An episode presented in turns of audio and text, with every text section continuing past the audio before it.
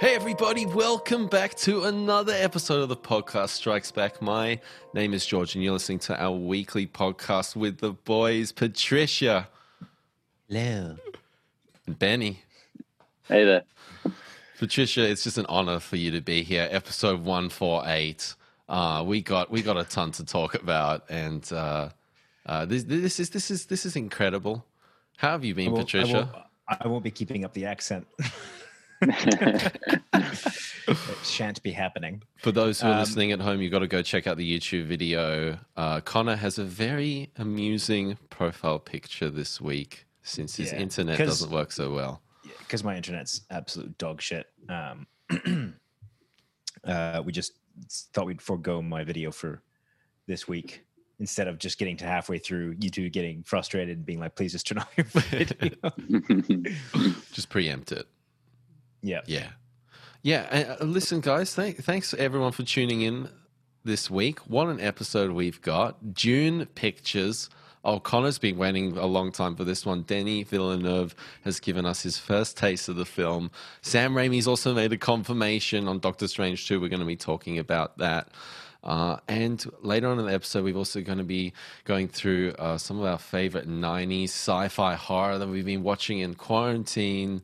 Um, and uh, folks, uh, subscribers, thanks, thanks always for listening in. We we love we love uh, seeing the, the numbers grow.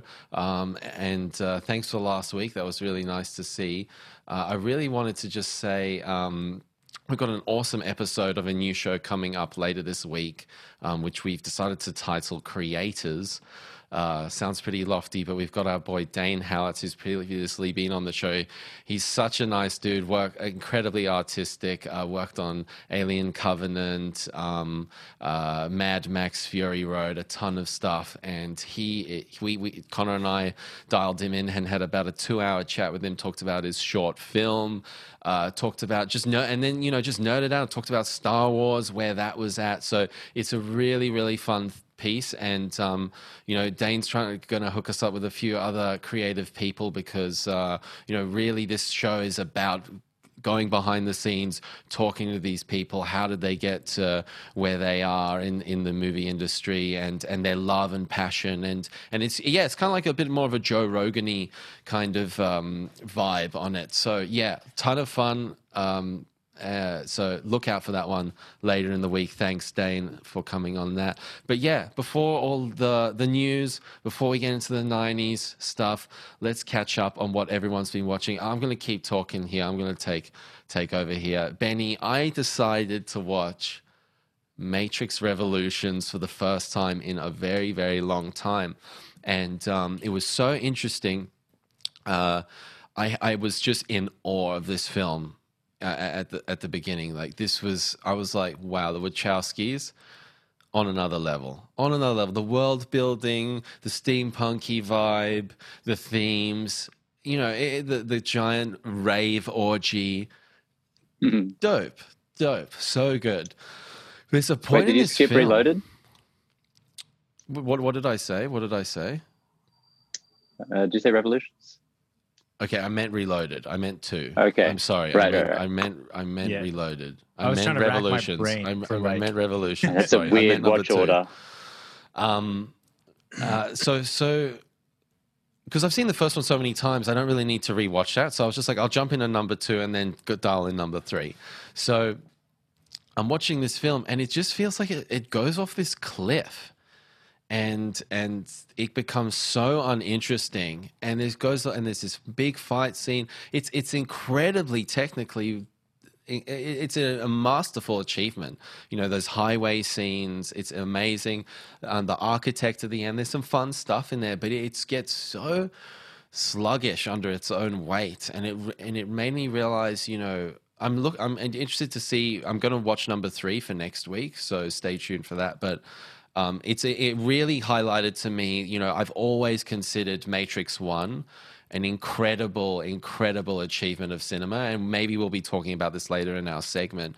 Um, and and the sequels are, are are fun, and they they build out the world and, and stuff, but they they're really they they're not that great.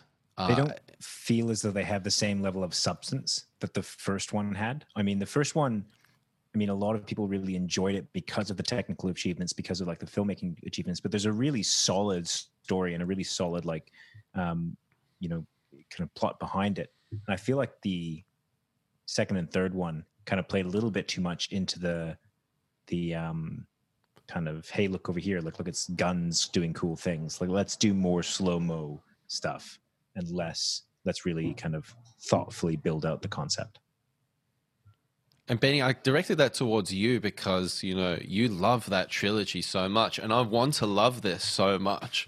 You know, I want to love every single ounce of Animatrix, but I like a couple of them. I want to love the Matrix trilogy, but I, I really only love the first one. Um, like, uh, like, what are your what what's what do you love about um the the sequels and and the whole trilogy? Because you you articulate or you have a really interesting take on it all. I feel. No pressure. Um, yeah, you definitely haven't said anything wrong there, George. Um, the, the the the sequel films, and you know, they're very much one production um, apart from that first film. Um, they are so uh, bloated and um, clearly going in all these directions that the the Wachowskis just felt they finally had the clout to to take it. That they they clearly didn't didn't try with that first film, which as a result made something much more commercial. Um, and I, I I kind of appreciate that insanity of the sequels. Like I won't like I think that the first Matrix is absolutely in contention for like the best film of all time. I think it's a, a absolute masterpiece. Um, and this the second two films, I just I don't think approach that at all as a whole. I think um, elements of them, of course, are as strong as that first film, but but there's there, there there's just nothing else like them. Um, I I think that second one especially. That one I really when I when I watched it a couple years ago when I was doing a, a trilogy rewatch, I that one really stood out to me as kind of underappreciated of the three. Uh, when I just watched them again last year, the third one actually did that for me. So Okay. um, yeah, I, I don't even know what I think you, you're just looking for different things at different times. But um, totally. the sec- the second one, at the very least, is is an unbelievable action film. Hundred um, percent. The the stuff they do in that movie is uh, it's it's the, the the top of the of the trilogy. I think in that one Yeah, regard. and some of the characters, the dreadlock dudes, they're very iconic. Uh, there's a lot of stuff that really sticks out as as very key parts of the Matrix sort of pop culture or universe. Um, and and, that, and that fight scene with the, the you know hundreds of ancient Smiths. You know, everyone thinks about that couple of shots where he's swinging around the pole, and yeah, it does look like a PS2 game for sure. But other than that, that is a really amazingly put together fight sequence and There's a couple of dodgy bits. I think that's so great though overall. oh oh there's 100% there's there's there's four or five dodgy bits but other than those it's incredible. And and, and the camera movements in general uh, it's just so much width and and and care and presentation to the cho- choreography. Um you can't it's undeniable from that perspective. The back end of that movie where Neo's doing his little Superman fly, trying to get uh, trying to get Trinity, um, and the cars just uh, this maelstrom behind him because he's pushing himself so far. That is potentially the most iconic image of that whole trilogy for me, which is saying something for a movie that follows the Mm. Matrix of all things. Incredible shot. Incredible shot.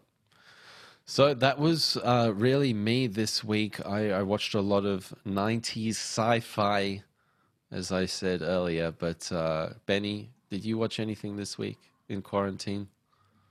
Uh, yeah, I, I just working my way up to the '90s. I watched a uh, an '80s classic that, that is um, very much in the conversation as potentially my favorite film of all time, and that is E.T. the Extraterrestrial from from old Spielberg.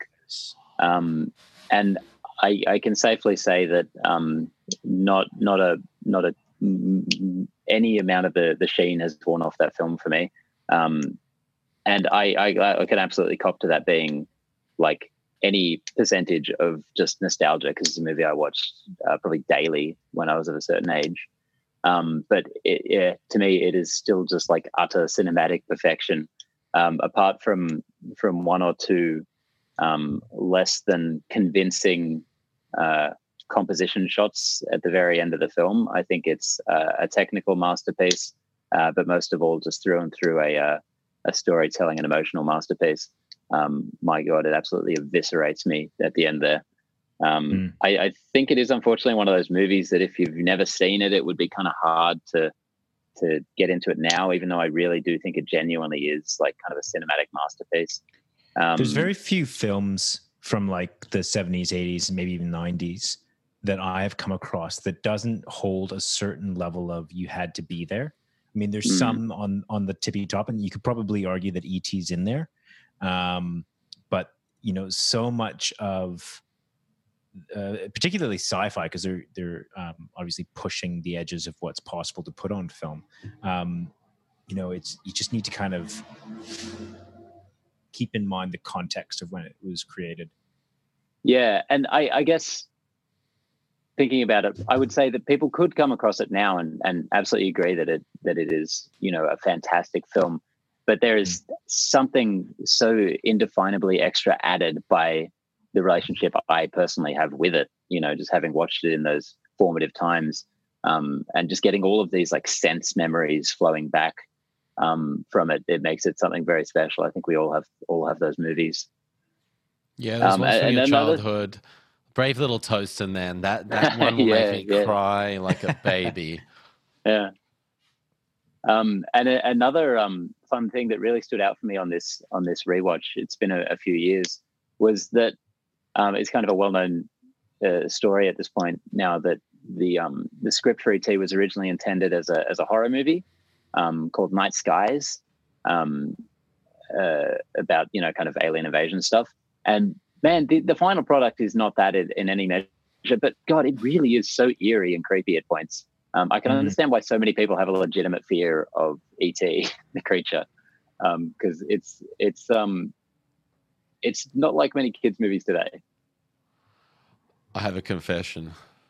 Never seen You've it. Never seen ET. Never seen ET. Yeah, well, I'd like to hear what you think of it if you give it a go, because you're someone who list. I would expect to not necessarily get much out of it, but I'd be interested. You don't think I get much out of it? No, you don't like good. You a soulless husk of a man. You'd rather watch Event Horizon. Fuck you. Yes, I would. Yes, I would. yeah. um, I also watched uh, after our zombie episode, funnily enough, Shaun of the Dead with someone who had uh, amazingly never seen it. Somehow. Wow. Um, that that is such a classic. That film. Um, there's definitely some level of you know it being a almost 20 year old comedy where you've seen it a bunch of times. It's never going to be as funny as, as the first few times, but um, it is. It really is a, a wonderfully put together movie, and it, it's so so clearly that point between Edgar Wright making Spaced, the TV series, and the all the cinematic stuff he did after that. It's such an, a clear kind of leaping off between those. Uh, Shaun of the Dead and Hot Fuzz for me are two. They could be in my top ten, top twenty favorite films. I just adore them. And Edgar Wright, he has technically become a, a better filmmaker, uh, but you know those films just they are timeless for me, and I can never get over them. What was the person who who saw it for the first time? What was their reaction to Shaun of the Dead? That's what I'm curious about. Mm. Oh, loved it. Uh, absolutely yeah. loved it. I don't. I don't think you could really come away from that movie. The the one the point I really remember noticing which is, I think, a pretty ubiquitous reaction to when this happens in a film. Um, basically, they were like, "Oh, this movie just got ten times better." Um, and I think people out there might have already guessed. It's the moment when Bill Nighy shows up because yeah, I had that exact reaction watching um, Anna uh, earlier this year. Um, uh, I also rewatched uh, Train to Busan. I really need to reiterate on this episode that you guys need to see that movie because yeah, it is uh, potentially the best zombie movie um, of all time. Uh, Go check out our back, zombie sorry, movie episode from last week. Uh, sorry, just to circle back to um to Edgar Wright. Have either of you guys rewatched uh, World's End um, since the cinema? I watched it one um, time. I think I've watched. I have a feeling I've watched it twice because I was a lot more sympathetic towards that film. I go a lot less mm. harsh on that film than a lot of people. A lot of people really disliked it, and I thought it was like it was pretty funny. It obviously wasn't on the level of Hot Fuzz or um, or uh, Shaun of the Dead, but um, it was definitely serviceable.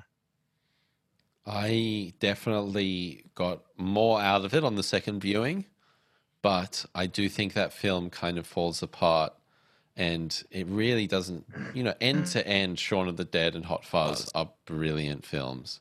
Mm. And uh, oh, that one kind of doesn't get the whole way there.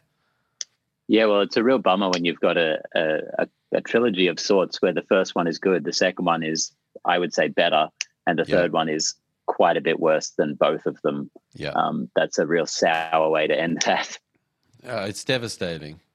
yeah, I'd like wish to he'd give it never another go, done it. though. I wish he'd never done it. Damn. just leave the Cornetto trilogy. It's like it's just like this mythic thing that's never to be answered. This unknowable right. trilogy, Yeah. and like the Yeah. first two are fucking incredible. And like that, leave it at that. Go Baby Driver. He's done all this other stuff. Awesome, perfect. Yeah.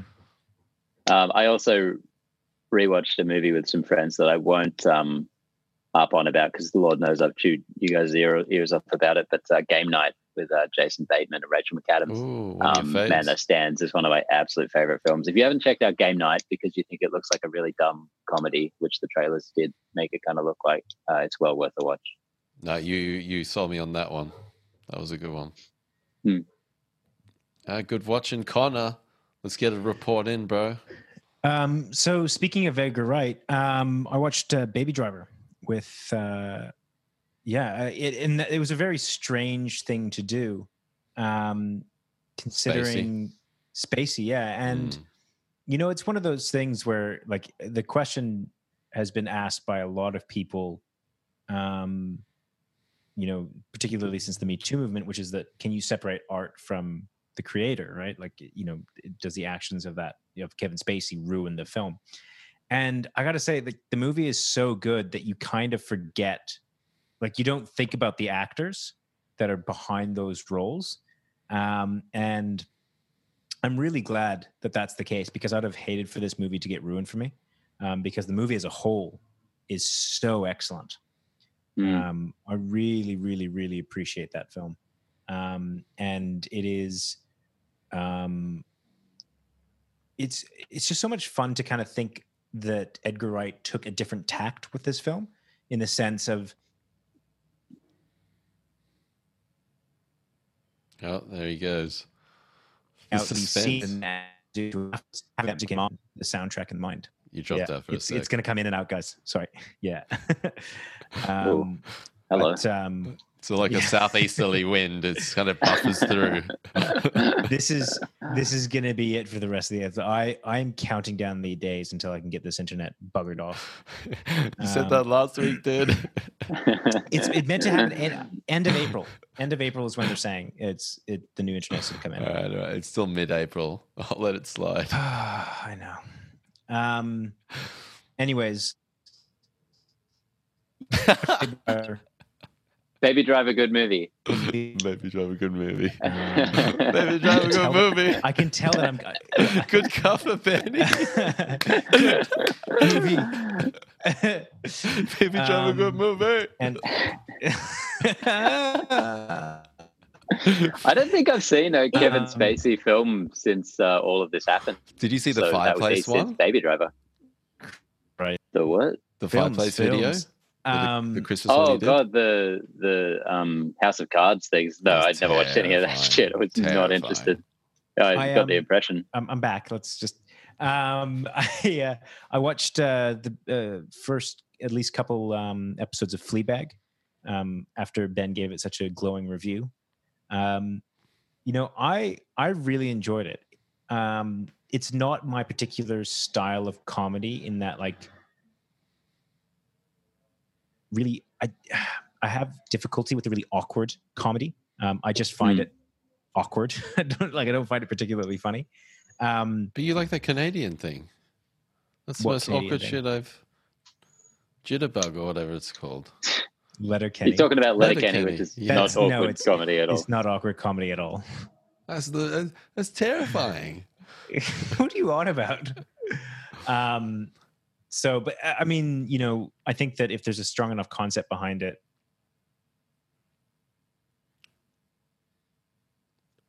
um, what, which I can confirm there is. Uh, so make sure to finish off the uh, season. What what what is awkward comedy? Like, how is it awkward? It's like uh, you're having a conversation yeah, with someone and they keep dropping out, kind of awkward. oh yeah, yeah right. almost that awkward. Fuck, this is going to be terrible. It's happening every like 20 seconds. Patricia, get it sorted. Are you on 4G? Yeah. Damn. The dead honestly, zone. honestly, it is literally like this this building out of everywhere. Like I walk out of this building, it's fine, but this one building is fucked. you have to go on your motorbike and go to a little like hill near your house. Um, yeah. So Fleabag, huh? Is that a recommend for me, Connor?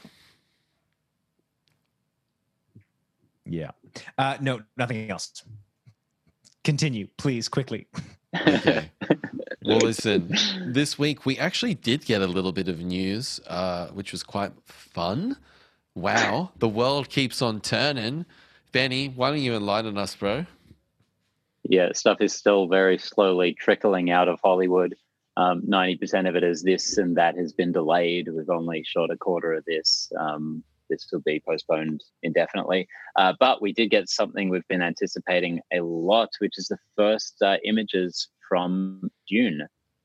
Um, started out with Oh, a one yes. one little picture of uh, Timothy Chalamet, and then followed the next day by uh, a bunch of the cast members in costume uh, on set.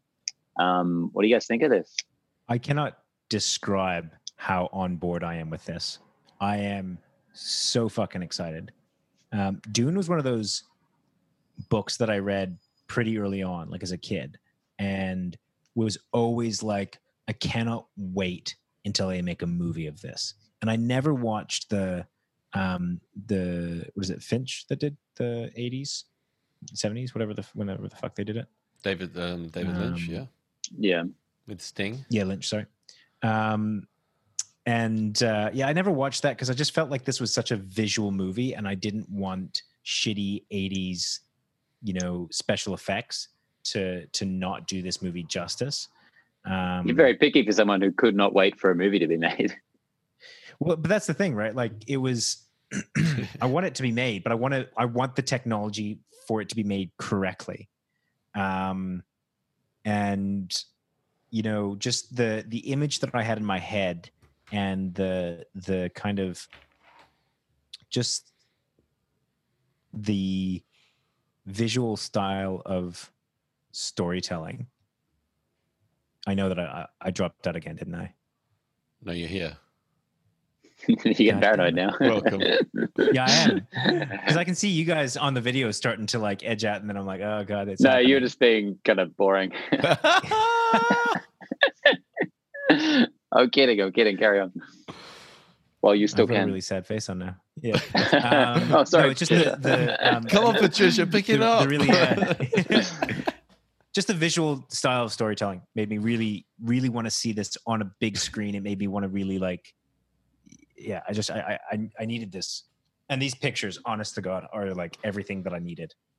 because it's interesting what you say and, and it was it was funny i read a little there's a little bit of backlash on these uh, photos because people are saying you know hey look it looks cool. It's got that villeneuve like apple design seal of approval that beauty to it that minimalism to it. But like is th- this isn't Dune like kind of colorful and and you know this is quite a muted sepia tone to it. You know it's it's not uh, rich in color. You know that that david um, that david lynch one is is very fantastical and and has uh, a very saturated look to it and this seems to be a, a very stark contrast you know I, I love it. I thought I was blown away and I was surprised when I read these things. But you know, it's interesting when you have that expectation.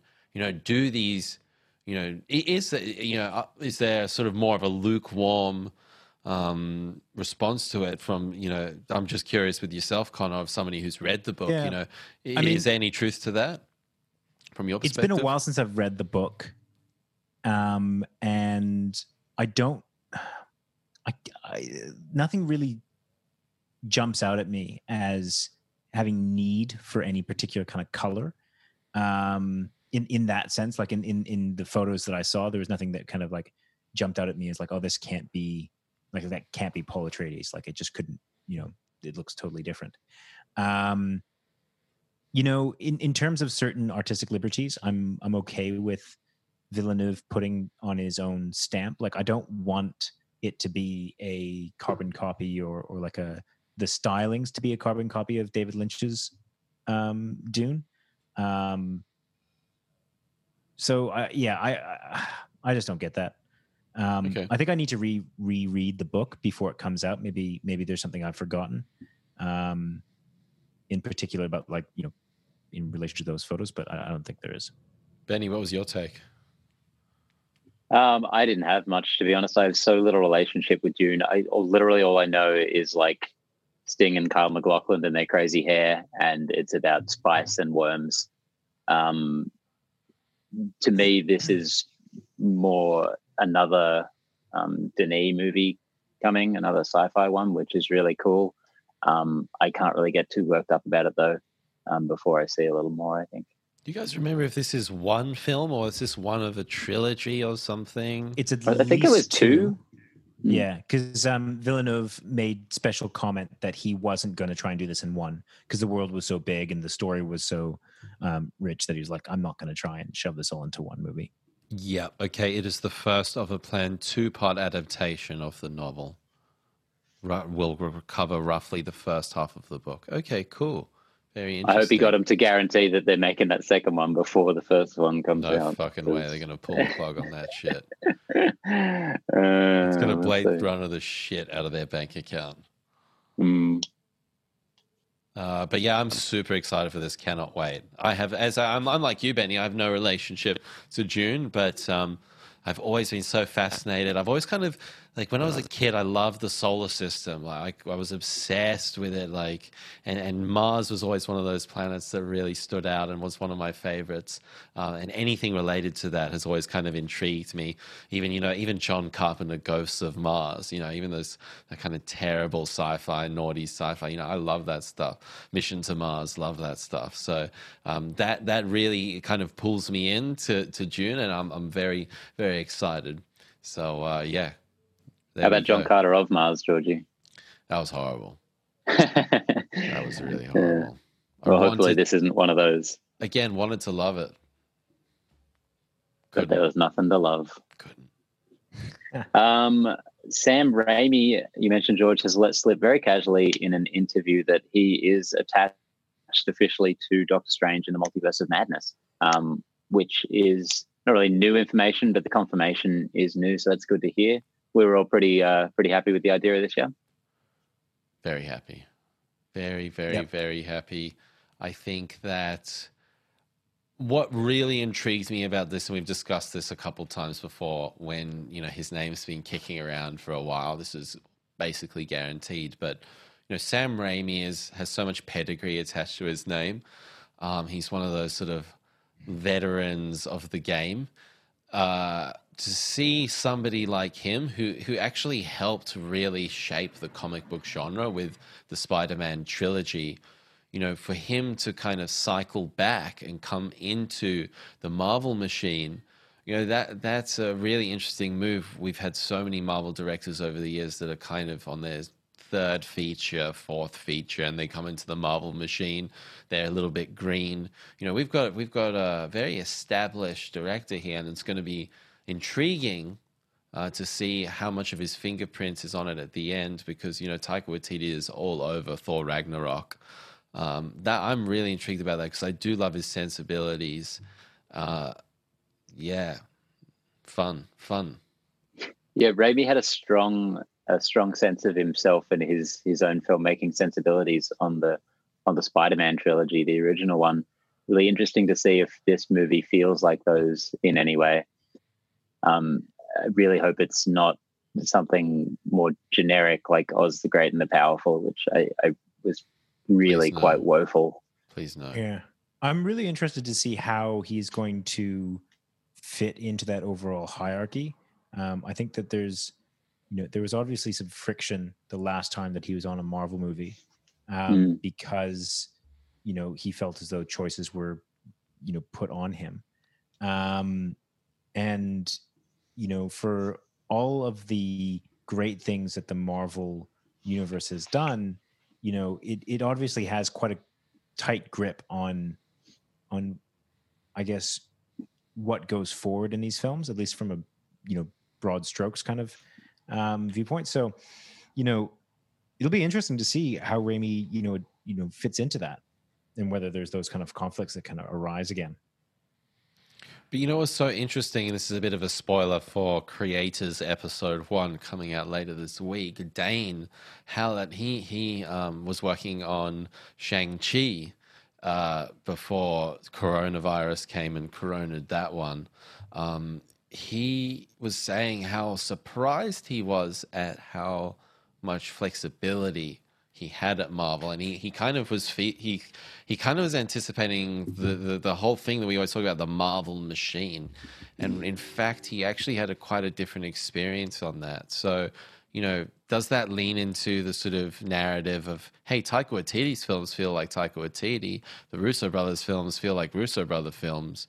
You know, yes, they're all in the Marvel universe, but you know there is that leniency there um, I'm I'm mm. excited. Mm. I'm excited from that perspective, and I'm also just excited to see a, a, Doctor Strange film that has a bit more of a fucked up edge to it, or a horror edge, or whatever Sam Raimi can bring to the table, because it seems very suited. That was initially the idea with the previous director. I can't remember his name now. Um, was going to bring a more horror edge to it, and I, I thought that uh, Marvel in general kind of shut it down yeah, what was his name? Um, Scott Derrickson. That's it. Um, yeah, we, well, I think, well, I think what we pay you the big bucks, Benny. I think what is encouraging about this one, at least, is um, Feige is on record as, as saying that Doctor Strange is a, a real passion project of his. I mean, that's why we have a goddamn movie of it as like a standalone Doctor Strange movie in the MCU, which is kind of nuts still. Um, and also, uh, Sam Raimi is is a fan. Um, this whole confirmation came about because he was asked about um, referencing Doctor Strange in Spider Man 2. Um, uh, just a fun little connection. But um, he, he mentioned that that was a particular favorite character of his too. So surely, because this is a really odd pairing of, um, you know, this director coming into to this franchise um, at this time so I really do hope that it has kind of arisen out of uh, just a mutual passion. Um, it, surely they must be agreeing on something at this point. Dollar bills. That's what. Yes, that he hasn't made a movie All in too right. long. Let's be honest with each other.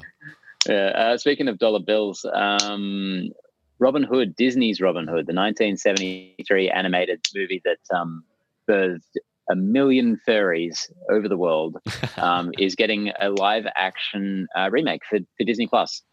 Um, so it's being written by the woman who wrote the um, the Lady and the Tramp remake. Um, I really hope that means this movie is going to be another one where they just use actual animals and then make their mouths move because I think that'd be very funny for a Robin Hood film. Um, Connor, you you quite like this movie, film, don't you? The original. Um, the original Disney one. Yeah.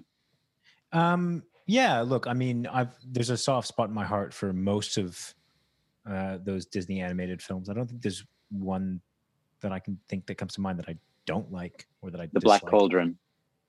Uh, I do enjoy that. I, I like that film. Wow, right, you're the one.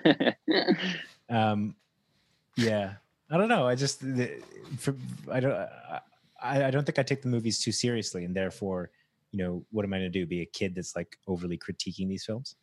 Um, at any rate, um, yeah. Look, I just I'm not a fan of the remakes in general. Um, I feel like if you are going to, you know, reimagine these, they sh- should actually be reimagined. You know, bring something to the table that is unique that hasn't been done before. That you know, um, and the concept of doing another Robin Hood film when there's already three or four out there just doesn't ring my bell at all. Like it just not interested. Yeah, I mean, like it's one of those tale as old time things. Like we're always going to get more Robin Hood, we're always going to get more Batman, we're always going to get more Shakespeare. It's just one of some of those things that are kind of intrinsic in human nature and also in pop culture or culture in general. But so I don't really have qualms with another Robin Hood coming through. Um, I, I, I, think Benny, the idea that that it can be more animal, you know, the animals. Uh, yeah, fuck, let's do it. Am I going to watch this movie? No way, no way in hell. What What is good about seeing a live action animals? Like you know, we all hated Lion King. I, I just don't want. No, because because Lady and the Tramp was actual animals is what I was saying. We got the Ridley. Scott, Russell Crowe, Robin Hood in like 2010. We got the other one not too long ago with um Taron Egerton. You know, like those, I mean, you know, say what you want about the Taron Egerton one, and it wasn't a good film, but at least it tried to bring something totally. somewhat novel to the table, right? Like it wasn't just stock standard. Yeah but but you know where it all falls apart is like you know the disney the disney control comes in and, and, and you know actually when i think about it my suggestion of doing the cgi animals that's going down the lion king route you know what is yeah. this this is going to be a monstrosity so I, I, don't even know what I'm talking about. At this, That's at, what I was asking. Rate. I was like, we, yeah. we have evidence that so that doesn't work. I think overall, just burn it um, but I don't have a problem with another Robin Hood being made. I have more of a problem with Disney doing these remakes and just kind of regurgitating them in this machine that it's just kind of a bit icky. Yeah, again, like I it, again, it's not necessarily the, them taking Robin Hood, but if they would have to do something particularly interesting with it, and if I, if you look at the story in the original Disney film, there's nothing particularly original about that. And if their gimmick is to just do the um you know kind of shot for shot like they did with Lion King and the CGI you know foxes and rhinos and all that kind of shit, then I mean fuck me, what are we even doing here? Is there a cool like Mulan esque Game of Thrones Robin Hood out there in the world? You know, yeah, we it's directed searching. by Ridley Scott. It came out like ten years ago. yeah, but was it like Everyone a better it. version of that one? You know. what was actually wrong with that film? Uh, I don't know. I don't, I don't know, know, but everyone hated saw it. it. That's exactly Russell right? Crowe like, is very strange casting for Robin Hood. Somebody told me it was bad, and I was but like, again, "That movie's bad." Yeah, sounds about right. um, no, because like I mean, look, that movie. You know, I had not seen a Robin Hood that took on that particular style before. I like Ridley Scott. I like uh, you know, I like what he did with the story, um, or or at least at the very least with the aesthetic of it. Um, and you know, I was on board. You know, the people that are saying, "Oh, you know, um, Russell Crowe isn't a good Robin Hood," he's a fucking fictional character. Like he's folklore. You can How make him out you. to be just about anything. Robin Hood's know, real AF. If... he's, he's real in my mind. Yeah, sorry, I really derailed yeah. that. It's probably no, in my top I, five Ridley Scott films, just by virtue of either not having seen or severely disliking most Ridley Scott films. yeah. Do you do you not like Ridley Scott at all? It's just like a kind of. No, I just I I just haven't connected just with like any of his movies films. that I've seen. I like I quite liked All the Money in the World a couple years ago not only because uh, Kevin Spacey was just completely eradicated from it, which was hilarious. Yeah, I still got to check that one. You don't have to. Yeah, I don't. um, yeah. Anyway, back to this uh, Disney Robin Hood one. Um, it's like who who are they making these for? Especially these like as if it's not going to make a stack of money remakes. though. It's not because it's going to Disney Plus, and it's Robin Hood. This isn't the Lion King. This isn't Beauty and the Beast. This is one of their like C, D tier animated films, not in terms of quality, just in terms of um, marketability, how much they can sell it. Unless they're really going to market this to furries and make a really sexy Robin Hood fox, because I think that's the only real market that cares about this movie too much, um, then I, I can't see the point at all. I think if they were to take a, a completely different direction with it, um, make it a full animated film, go kind of down more the Zootopia route, which is a really good movie, um, then maybe something interesting could be done. But if they're just making another stock standard Robin Hood, except it's got you know CGI humanoid animals, um, then there's just there's nothing there. Well, you know, Disney Disney knows how to ruin shit. They ruined the UFC for me. That was supposed to come this weekend, and and they told Dana White not to, and they're gonna ruin this. So I, I but I do agree with you, bro. Zootopia is very underappreciated, and I'm not really sure why it's not talked about more in terms of great animated films. What do we got up next? Uh, there's some Star Wars stuff if you want to talk about it, but otherwise. Oh man, what a come on! You got to set me up better than that. More Star Wars news, hooray! yeah. no, it's just a quick one. Daisy Ridley has responded to the backlash of Rise of Skywalker. Um, she's basically said, um, you know, like 98%, it's so amazing, but this last film, it really was tricky. January was not that nice. It was weird. I felt like all the love we'd sort of been shown the first time around, I was like, where's the love gone? And I think that's pretty accurate sentiment of the overall trajectory of the. The, the films, you know, this would, you know, uh, Force Awakens was Daisy Ridley's entry into Hollywood and would have been her first feature, and subsequently she's gone on to become, you know, a real heavyweight in the Hollywood scene. Uh, but you know, to to kind of get the Last Jedi reaction, and then this, you know, you have a bitter taste in the mouth. And overall, her experience of Star Wars, whilst it definitely set off on a trajectory, you know, I'm I won't be surprised if she has that sort of. All these guys have this very dejected outlook on on on Star Wars. You know, no one's really sort of in this generation sort of flying the flag. I think John Boyega seems very dejected. Um, Oscar Isaacs, you know, you can see a lot of clips of him being totally sort of scathing towards the Disney machine. Um, yeah, it, it's it's it's it's just interesting to see from a Star Wars fan's perspective. Did did you guys have any any thoughts about this? It's a shitty per, uh, just place for her because she's been doing the same thing for all these. Like she's been bringing her A game, doing a great job in all of these movies. I would imagine, you know, the day to day on the set of these things, you would never have any sense of how people are going to respond to it when it reaches the theaters. Um, so you could be in the same position every time, you know, at the premiere. Like, what a great job we've done.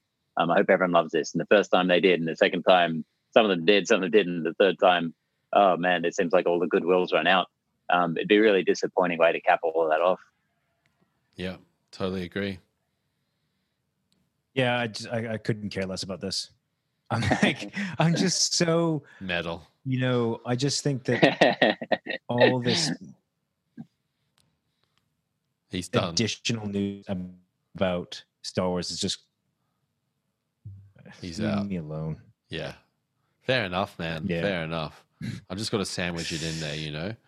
Alrighty, well, listen. As we've been doing the past couple of weeks, I've been really enjoying this. Last week we did some quarantine, some zombie movies to watch in quarantine, and this week I tasked everyone to uh, name or drop three of your favorites, or, or maybe some new '90s sci-fi that checked out recently, or, or, or stuff that comes top of mind. Um, since I started this challenge, I am going to kick this off first with a, a film. You know, I, you know, uh, you know, Benny, you said earlier, Event Horizon. You know, Event Horizon is one of my favorites.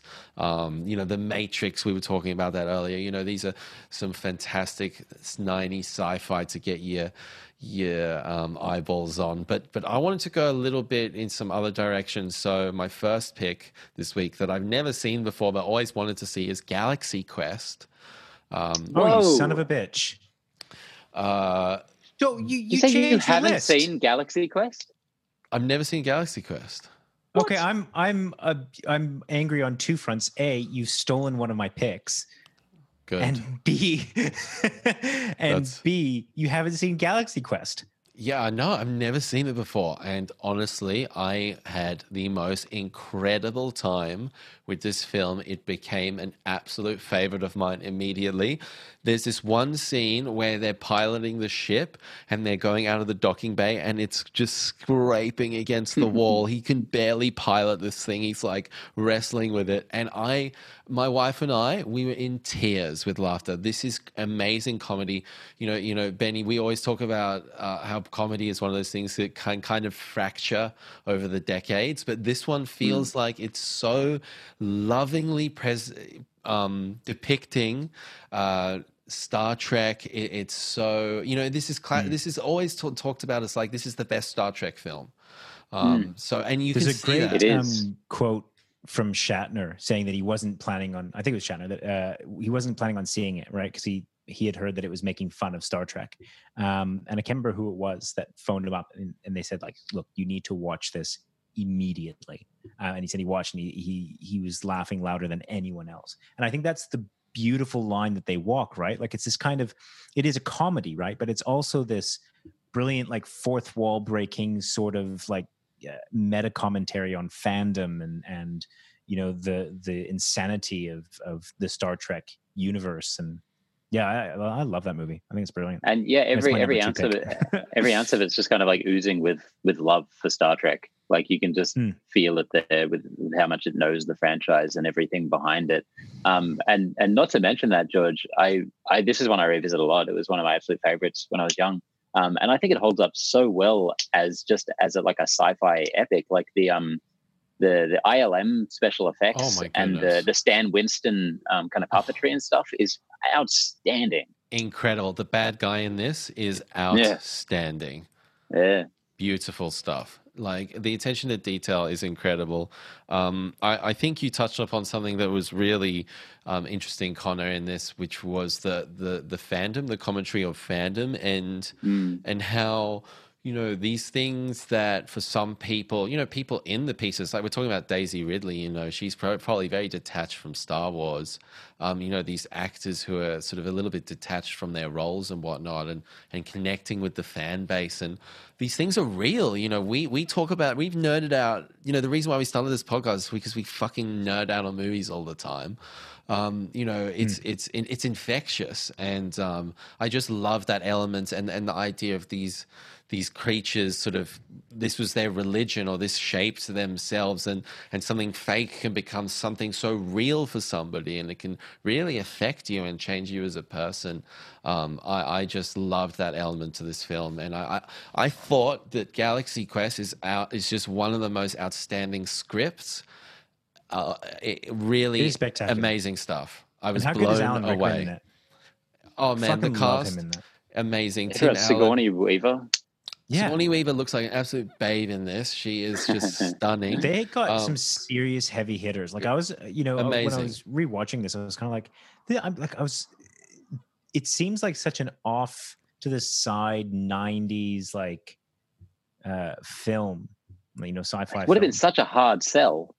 Oh, oh my god, yeah, like, like a we're meta gonna do this almost Star like Star Trek film. Yeah, yeah. I don't, I don't know how they got it off the ground, but um, I God, am I glad that they did and and you know this was interesting is like what what I loved about this film is I think out of all of my picks this had to exist in this time because you know you couldn't have done this film in the 70s because there was no sci-fi mm. convention there was no of this sort of kind of vibe. It almost had to be like late '90s as well. Like it had to yeah. be at the end of this period. Like they they took it was it's kind of one of those movies that takes the entire genre and looks at what makes it fantastic, what makes it silly, and kind of puts this like let's make it larger than life this is kind of the fusion of comic cons bringing in tv yeah. pop culture film pop culture comics and this is kind of like you know now everyone's doing cosplay and stuff but back then you know no you know you're a nerd if you were if you mm. um i mean you still Star are, stuff. Yeah I'm, I'm proud of it. But um yeah anyway listen I, I could talk about this movie for days. I, i'm just in love. Yeah and the squid things, can I just say the squid puppets? Oh my god, amazing, amazing design, yeah. amazing design. Um, Connor, why don't you give us your first pick, man? Sorry for stealing that one. Well, why don't I'm gonna I'm gonna shift some stuff around. I'm just gonna say Galaxy Quest as my first pick to kind Sure. of keep on the con- continuity. Um, I think we just talked about that, Benny. Um, I tried to watch a, a few um few new things this week, and I've got a bunch of other stuff I'll name drop. Galaxy Quest was definitely on there. Um, I just watched on the lead up to this um, Sly Stallone in Demolition Man, Oh, um, an extremely extremely 90s um, Is this your first watch? action sci-fi. Uh, I think I'd caught bits of it, maybe the whole thing on TV like two decades ago, maybe, but um, definitely first proper watch in a long, long time.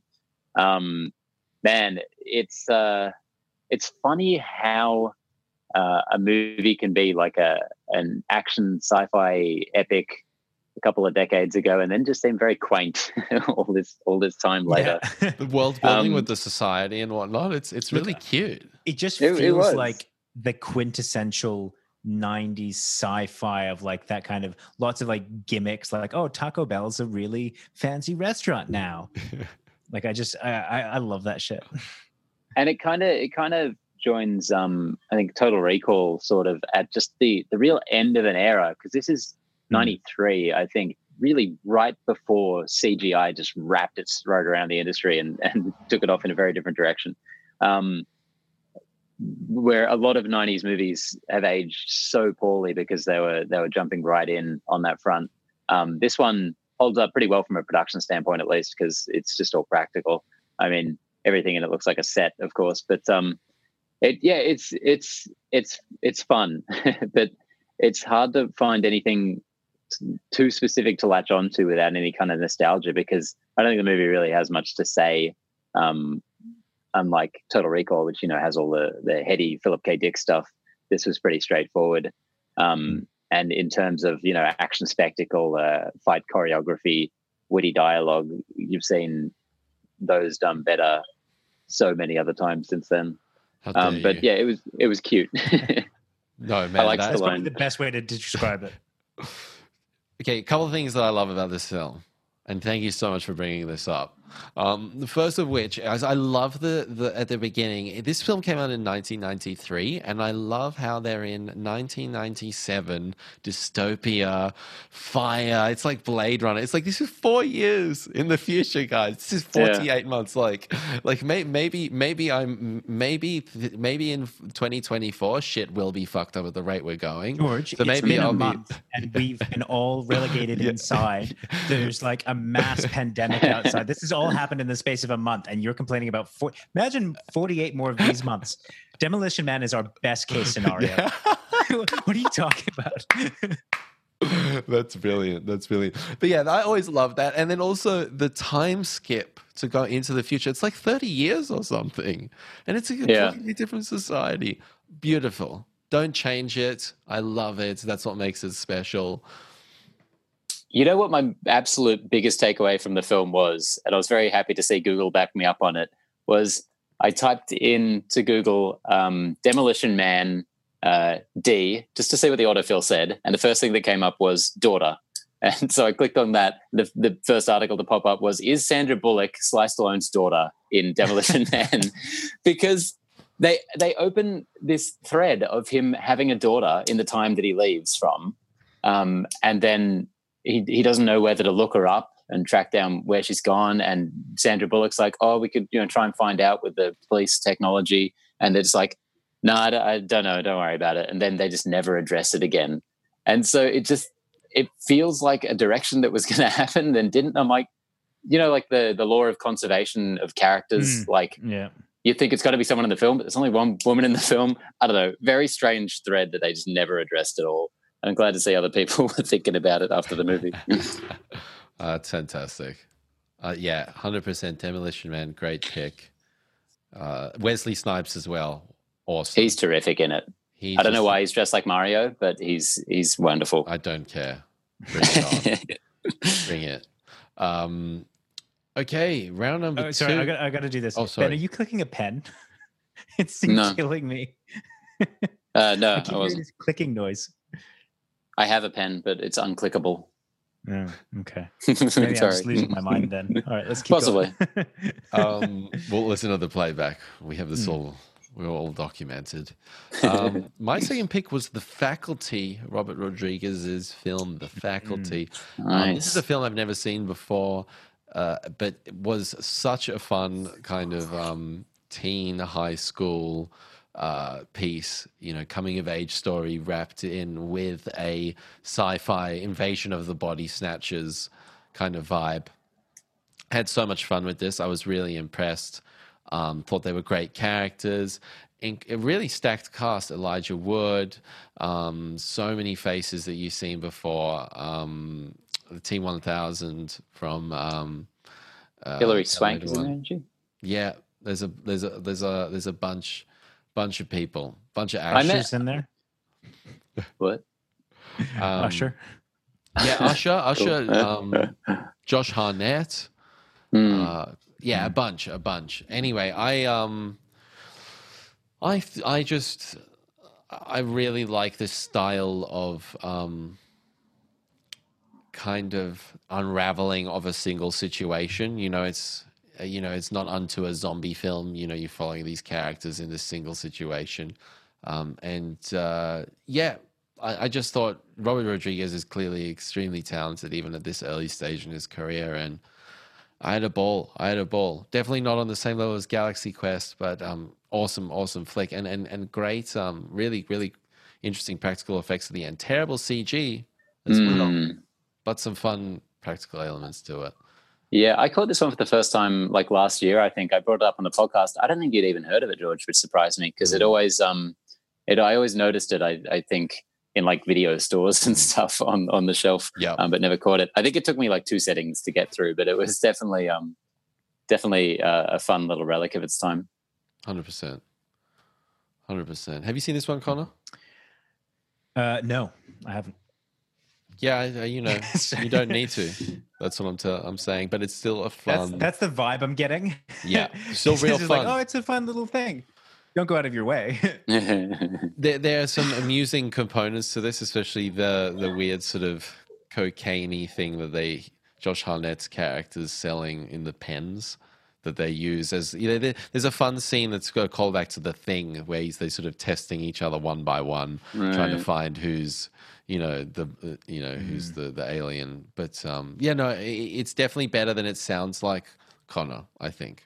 I think it had a real um, streak of Breakfast Club in it because I remember Yeah. being my my my memories are a little thin on it, but I remember being surprised by how not kind of arch the the characters were. Like they were all presented as kind of teen stereotypes: the jock, the nerd, the the what what have you.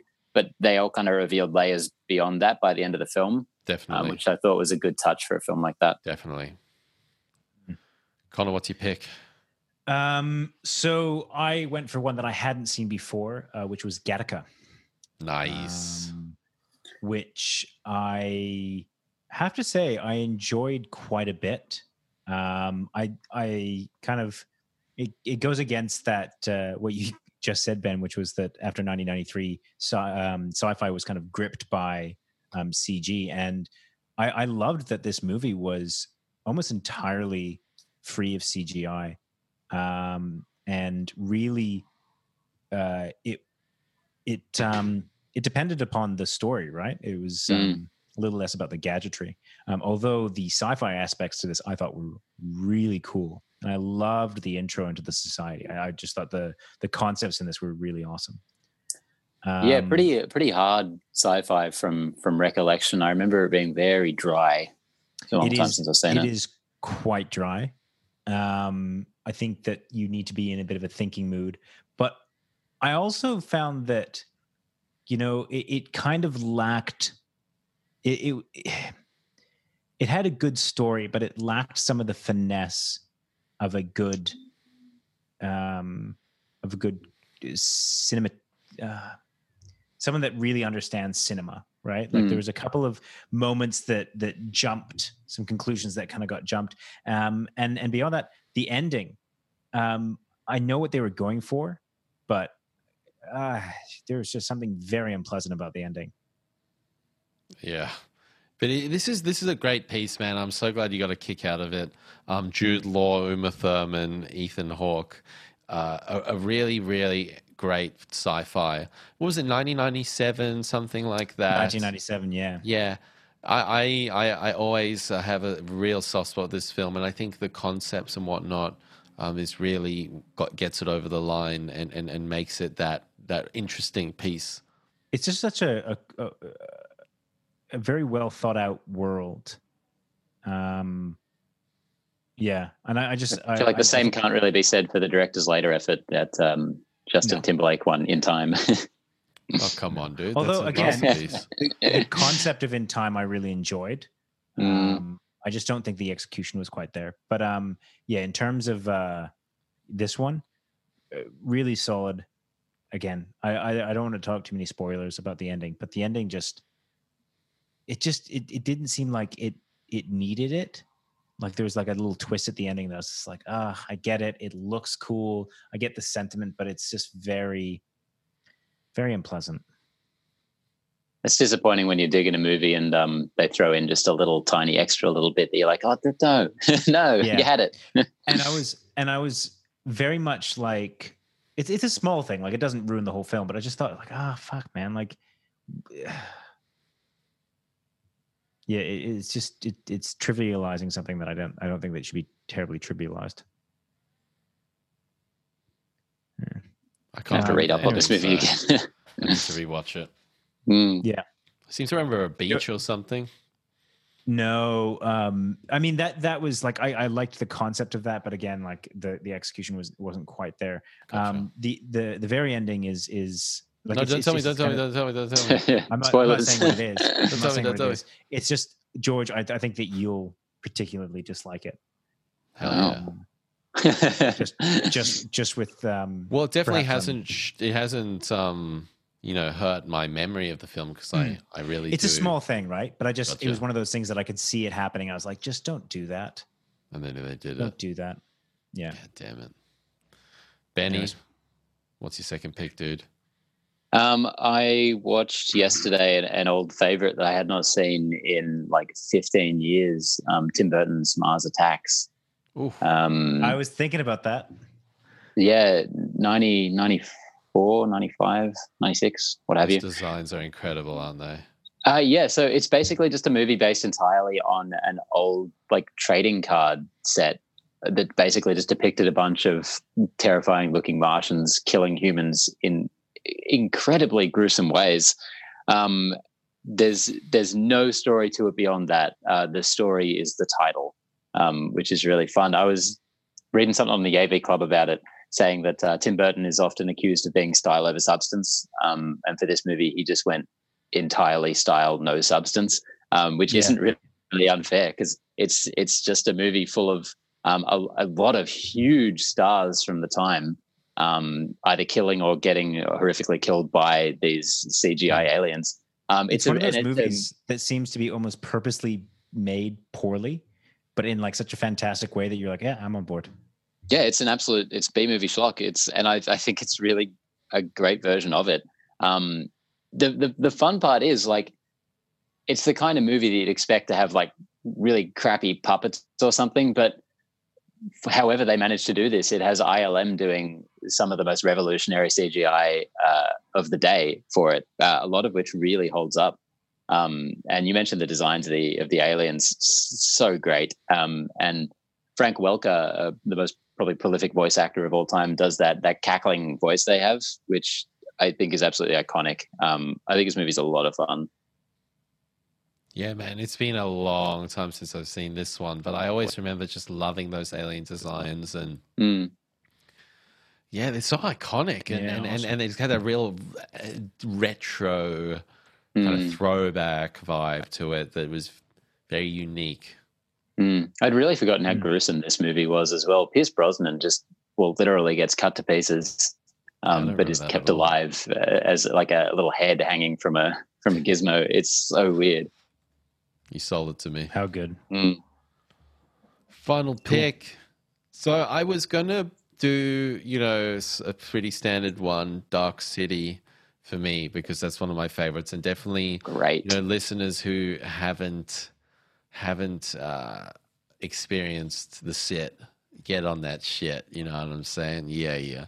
Um, but I, I wanted to bring in something a little bit different to my typical stuff and, and one that I keep harping on about and I'm going to continue to because nobody's talking about this film. Um, in the Mouth of Madness from 1995. Um, uh, yes, it's maybe more sci-fi horror, but um, it- it's really, really cool, man. This is such a great piece. Uh, Sam Neill is so fantastic in this. It's got a dark ending. Oh, spoilers. Maybe this will get you in the zone. It's got a dark ending. You know, this- so now I don't have to watch it. yeah, like this is not your typical film. Um, it starts off. They wanted to enter Sandman as the the theme. Um, John Carpenter did it, but they couldn't get the licensing deal, so he made his own version of Enter Sandman. That sounds dope, and I put it on all the time. So it starts off with this heavy metal thing that already appeals to me. It's got amazing concepts. It's got this Stephen King novel kind of coming to life story, incredible practical effects and creatures, um, and an awesome performance from Sam Neill. Super creepy stuff. Awesome ending. What more could you want? Like, what more could you want? Can't argue with that. Have either of you guys seen this? No. No, but I listen to the soundtrack a lot. Um, John Carpenter is is a fucking mensch of a composer. Oh, good stuff. You, you- um, he, and his albums uh, are Have you ever- incredible. Watched a movie that you've listened to the soundtrack a lot of? Yeah, quite a few. But I mean, like, no, no. I mean, as in listening to the soundtrack first and then Mhm. watching the film. Daft Punk. Obviously, not with- the other way around. with with Tron, I remember getting the CD of that before Wow. the For what? Um, for for Daft Punk, the the Tron soundtrack. Tron. Yeah. Yeah, I remember. Like, I've always loved the soundtrack, and the film kind of stinks. That's so probably- you listened to the soundtrack before you watched Tron. Yeah, Okay. That's interesting. Damn, so that movie had nothing to offer at that point. no, no, it was all over. Um, no, I can't think of any really specific instances where I do that, but I can I can imagine the appeal. I know with um with musicals, I find if you know the music on the way on the way in, Mm. um, it really enhances the the experience. So yeah, Cool. in the mouth of madness, spread the love, people. Get in there, and if you if you watch it, send us a message. I want to hear from you, Connor. Final pick. Um, my finale was uh, just straight into my childhood, um, and I watched uh, rewatched The Iron Giant, um, which Oh. we haven't uh, talked about in Outstanding. sci-fi animations. Um, the uh, I don't I don't even really know what to, to say about this. Um, uh, say about this. movie. I know what to I'm say of- about it. Yeah, deeply afraid. that- Superman. Yeah, Superman. Fuck, man, that, that killed me. I like that just. Um, but uh, I mean, I'm I'm kind of terrified that the reason that I like this film is that it it is a part of my childhood, um, and not that it is a a good film. And that's always kind of the risk with some of these films that you kind of like, how objective am I looking at this? Um, but uh, you know, at this point, I don't really care because this uh, I just I genuinely love this movie. I think that it is one of the best depictions of a gentle giant uh, in film. Period.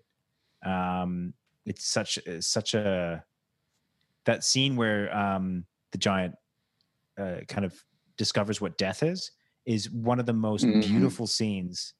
I think it, it's just yeah, it's overall spectacular, and I love the animation as well. It's gorgeous. It's stunning. It's right at that that high point when um when Disney and DreamWorks were just like competing to fucking death with each other with how good they could make these movies look. Yeah, Um, to diminishing returns, unfortunately. Um, like this movie was a massive bomb, but um, yeah, it just just outstanding stuff. I actually watched this on the big screen last year, um, and Mhm. man, it really holds up. It's it's such a great film. Um, what was really interesting was it was actually a director's cut of a movie. Um, I remember getting to some scenes and being like, "Did I miss this the first 50 times I watched this movie? Like, did I fucking doze off?" Um, so it's really weird, but um, I didn't know there's Man. a director's cut of the Iron Giant. yeah, it adds just a little bit of his uh, his backstory, which is not needed um, in the film at all, but um, it, it manages to not detract from it at all. It's it's kind of interesting. Um, yeah, this is this movie's gold. This is on my list. Oh, was that your number three pick? For me, Yeah. no, I have a list of like 50 movies here, George. Oh, you know me. oh, right, right, right. Some Okay, of which okay. I'm going to rattle off. okay. Um, one of my absolute favorite movies of all time is Paul Verhoeven's Starship Troopers, um, which Beautiful. I think, as kind of a follow up to, to his RoboCop, which I really still think is a perfect film, um, absolutely holds up. And I'm going to keep mentioning ILM because once again, they their effects work in Starship Troopers is some of the most stunning in film history. I think it holds up 100. percent this was after um, Total Recall. Yeah, Um, fucking. I, I I am just falling more and more in love into with um Paul Verhoeven over the years. Mm. yeah, yeah. He's It a genius. a, a really spectacular film. I think don't people don't understand the satirical edge to his pieces. Uh, and At the time, this movie- multi-layered.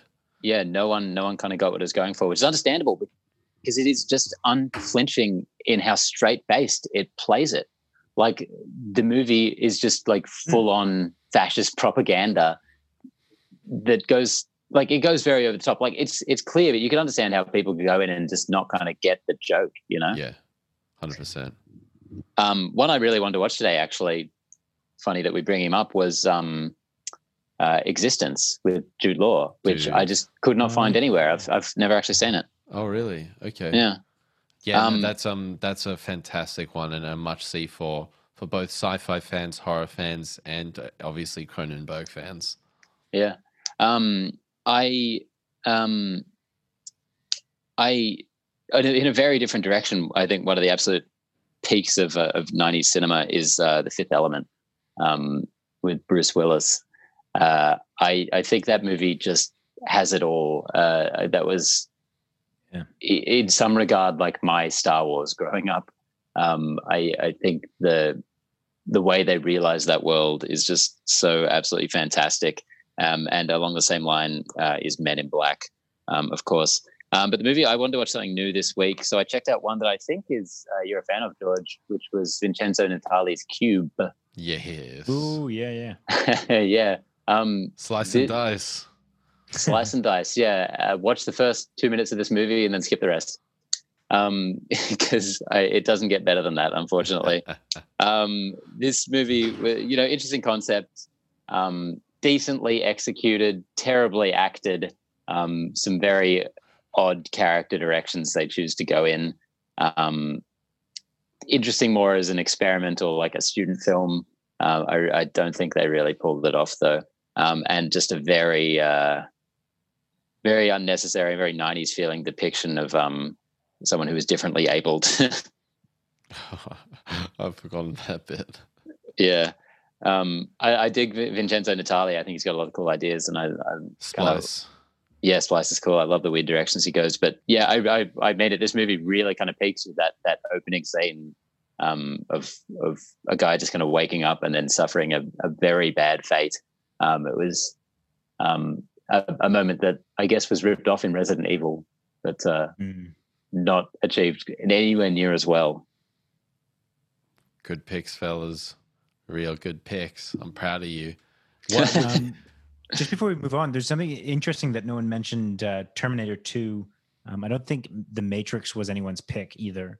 Um, Yep. Which are obviously two, uh, you'd say, juggernauts of '90s sci-fi um, that I at least wanted to get out there, saying that those are obviously. Well, we talked about the Matrix. We did talk about it, yeah. Yeah, we also didn't talk about Total Recall. That was one I was going to watch. Contact, Twelve Monkeys. Um, Twelve Monkeys. I wanted to rewatch. I haven't seen that I in a long also time. wanted to one. I was I trying was- to find where you could do that. You have to buy it though. Okay, I've got it on Blu-ray. Um, I was going to watch Strange Days, which is the Kathryn Bigelow one with Me too. uh, Ralph Fiennes, but the hour the the runtime's two hours thirty, and I barely nope. got through the trailer. um, so I was like, you know, I want to, but you know, maybe at another time. And then the other one that I was really considering was Armageddon because I've got, I think that's a dope. movie. Oh, what a film! Never seen that shit. You would love You've it. never seen. Sorry, you've never oh, seen. I'd Armageddon? love Armageddon. no Oh, way. oh, You know what? Independence I Day. Would. I think you You would. can mention Independence Day. oh, that's true. Fuck yeah. that movie too. Can I mention as well? I fucked up this week. Um, with I was watching. I was I got a. I was renting um, Screamers, which is a Canadian American sci-fi film um, with Peter Weller in it. It's Mm. got like the the gears that come under the ground, kind of like Tremors. Um, but like I was really not vibing it in the afternoon, so I was like, I'll watch this later, and I paused it, and then your 48 hour rental's up, and I was like, fucker. Uh, So, but it was very, very interesting world building, and I would like to watch it, but it was very, very dry, and like uh, I wasn't quite in the mood for it. So, um, yeah, shout out to Screamers, I guess. Fair call, I guess. Well, that was a lot of Cool. fun. Connor, what did you? What, what were you? Uh, what were you thinking? Huh? did you want to? Did, I thought you wanted Did to I bring miss something, up there. Apparently not. No, I said cool. Oh, so doesn't that mean you want to go on to some like soliloquy? Like where you sort of break into No, I'm kidding. Uh, so yeah, f- great suggestions, folks. Lots of fun. Let us know, everyone listening at home, what you're uh, watching in terms of 90s sci-fi. And uh, hit us with a question next week. You know, we didn't get a question this week. Thanks a lot. Yeah, jeez. Wow. Um, but uh, hit us up for next week. We're super keen for that. And uh, what are we going to do next week, folks? Ooh. Um. Someone else can pick. I'm not watching any more 90s movies. 90s horror. no, no. What about 90s horror? 80s horror? 20 what about like 2019 horror? I'll give you some great picks. 2019 horror. 80s horror? Oh, 80s horror. N- Noughties horror? We'll discuss it off air. Yeah. We'll have a think No, no, it. it has to be on air. Everyone's got to see behind closed doors. All right, well, you guys, Um, no- you guys nominate it, and then Bring your uh, no, no, no. Your favorite uh, favorite Spielberg film. That's tough for me. Nah, nah, it's gotta be more genre based, dude. We're going against the concept. Oh yeah, it can't be. Spielberg's Oh, never oh, done the shoot, sci-fi yeah. or anything. um. Fuck. Well then. We'll figure it out. We'll figure it out off air. Benny's right. Listen, that was a lot of fun. Thanks for tuning in, folks. Thanks for continually supporting us and uh, tuning in. If you got any friends who like movie podcasts and you know need some uh, things in their ear holes, aka us, hit a you know hit them up with a link. Um, we super appreciate that, and uh, we'll be back next week. Uh, we'll be back later on in the week with Creators episode one, as I mentioned, with our boy Dane Hallett. We'll be back next week with another quarantine episode. Thank you, Benny and Connor. You're the best. Catch ya. Bye, everybody. Bye.